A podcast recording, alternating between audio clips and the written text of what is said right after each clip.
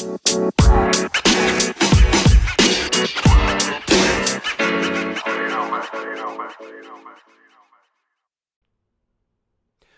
up, everybody, and welcome back to another movie review. I'm Chase Lee, and the movie I want to take a look at right now is The King of Staten Island. Now, this one comes from Universal, it is directed by Judd Apatow, and this one stars Pete Davidson, as this is also loosely based on his life. He is a co writer on the film as well.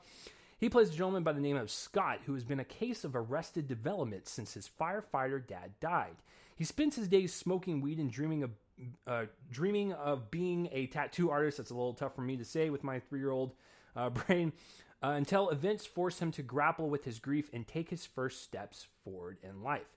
I was looking forward to this. I'm a bit biased. I love um, Judd Apatow directed movies. I think he is a good director that just really portrays slices of life and really getting inside of these characters' lives and just kind of hanging out with them.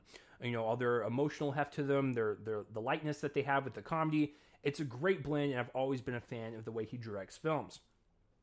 Um, I you know I saw a trailer to this and I was looking forward to it and I wanted to see this in theaters, but unfortunately with the the pandemic, um, you know studios are starting to release their films uh, straight to VOD, and Universal has done this with Trolls World World Tour, so they thought, hey, King of Staten Island, this is the you know our adult fare now. You know we put out a kids film. Let's see how this one does. And so, um, yeah, and, and then the last thing before I get into this is that this is Pete Davidson's moment a lot I know a lot of people aren't really a fan of his like brash comedy, like his sarcastic, dark comedy style. It's just it's not for everyone, and I totally get that.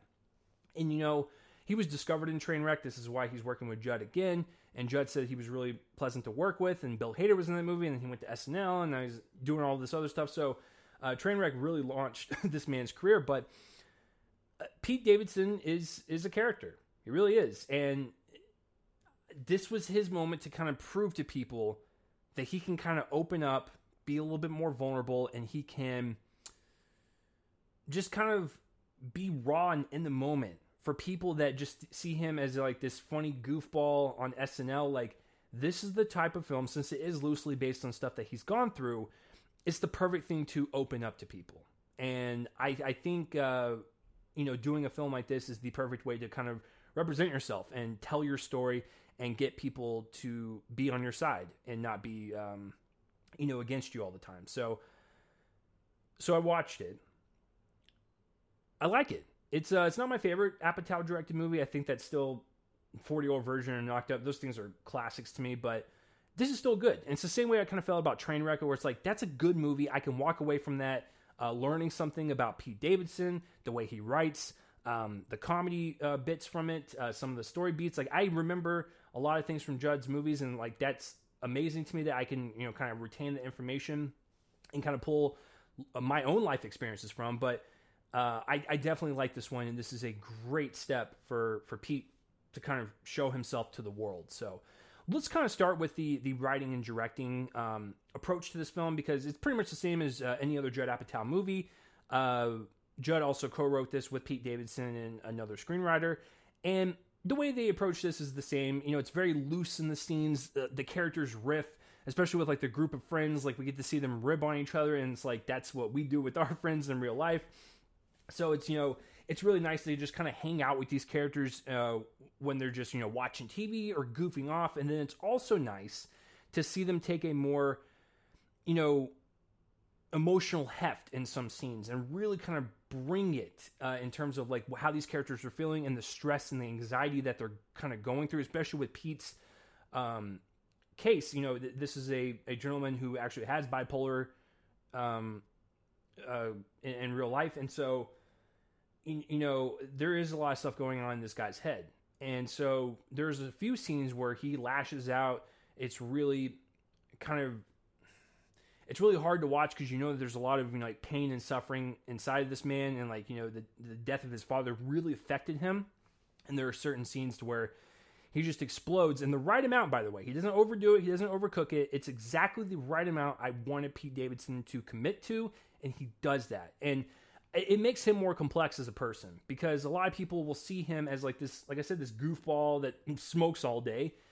There is more to him And I think when you watch this and you see the vulnerability that he brings in those scenes and also the comedy and other scenes, it makes him more likable. It makes him uh, more relatable and it makes him more human. And so I think uh, Apatow's approach to direct that uh, and portray his story on screen, it was wonderful. Like there was a lot going on. Um, you know, one of the main criticisms that people have of Judd Apatow movies is that they're too long. I don't mind the over two hour, you know, long runtime. I mean, I think this is 40 is like two and a half hours long. It's a beast of a movie.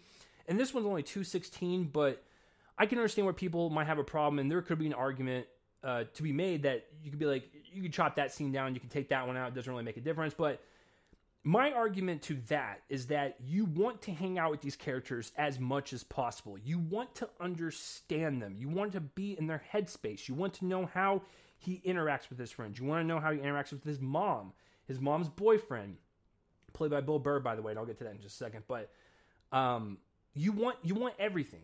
You want to know as much as possible. You want to be in these characters' lives. You want to go on these self discovery journeys with them. So I don't mind the long runtime. Um, it, it, it, has no issue with me. A lot of other people might make the argument that there's a lot of characters going on within the story. Some of them are a bit underdeveloped and a bit underused. That could also be an argument, but once again, I think when you're dealing with this kind of life approach, you're going to interact with people. They're going to come in your life. They're going to go, and we might never see them again. So I, I'm I'm totally okay in this circumstance and the way this film is delivered on that front. So I think overall, uh, showcasing um, Pete's story and the way that Judd delivered it, and this one definitely has a lot more to it than some of his uh, movies in the you know recently. I just think it was a it was a wonderful combination, and it got it got me to know Pete just a little bit better. Let's get to the acting. Once again, Pete's great. I didn't want him to overcook scenes, uh, but I think he does the right amount. Where like when he's angry, he's angry. He when he's super upset and he's you know sad about what's going on, he portrays that well too. It's exactly how I think this man would do it in real life. He's really funny. He riffs a lot in this movie, and there's a lot of great comedy bits um, that I'm just like he he had to have written that line or something. So I think he does a really really great job. And I'm also a little biased because I can actually relate to this character a little bit more than I could to like Seth Rogen's character in Knocked Up or uh, Steve Carell in The 40 Year Old Virgin, Amy Schumer in Trainwreck. I relate to Pete a little bit more. Um, not because I have Crohn's disease as well. That is true. And it's actually really funny the way they, they portray it in the movie and the way he describes it, because that's how I describe it to people when they ask. It's not just the Crohn's, but I am like Pete in the sense of like that I deflect a lot. If people ever hang out with me, you'll realize that I don't like to confront stuff emotionally, and I'm trying to open up a little bit more uh, with that. I deflect a lot, and I use comedy to do that. Pete does that, and I can definitely tell with all the stuff that he's gone through in his life that he, um, you know, it, it makes sense for him to, to, deflect. And there's a lot of uh, like there's an emotional barrier there, and you have to like you got to poke through it. It's going to take some time, but when you get there, you can really start to understand him. And so that I think that's why I gravitated towards this character a little bit more than some of the others uh, portrayed. So I just wanted to say that.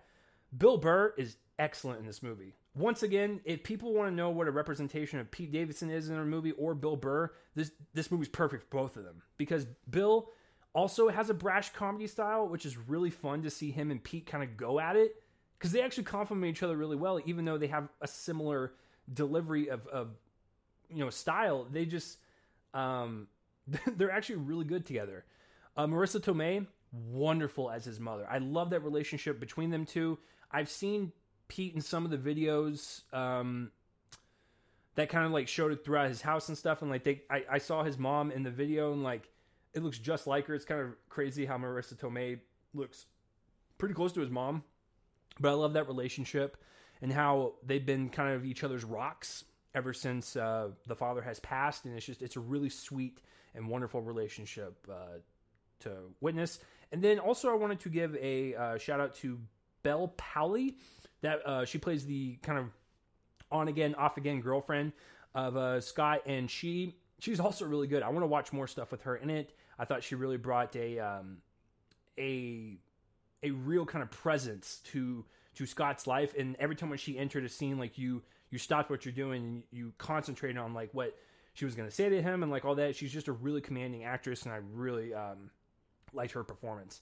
And then also, not a fan of nepotism. Never have been, never will. However, Maude Apatow, I've seen her in most of his movies. She's starting to become her own, and I, I really appreciate that. She was in Hollywood, um, the show earlier this year. Um, yeah, she, I think she's she's getting better, and like I rarely say that when it comes to nepotism, but she's doing a good job with that. So I, I will give her credit, and she does the right amount in this movie to not go overboard. So it's perfect.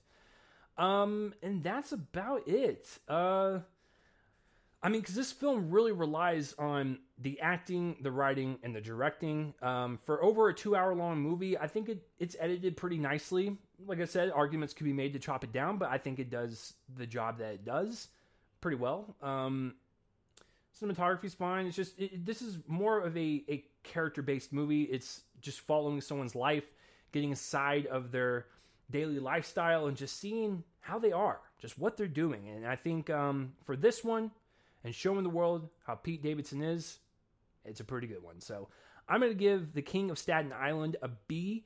Um, let me know down below what you thought of the movie, whether you liked it, whether you hate it. Please let me know. I read all the comments, even if I don't uh, respond to them. If you are watching this on YouTube, uh, please like the video and subscribe to my YouTube channel so you can get up to date on whatever I review. If you're more of a podcast person, you want this in audio form, I have these all on my Real Me In colon the movie podcast podcast feed. You can check that out if you're more of an audio person and you don't want to see my ugly mug. There you go. so uh, that will do it for this review, guys. I'm Chase Lee, and tune in next time for whatever I review next. I will see you guys later. you know, man. You know,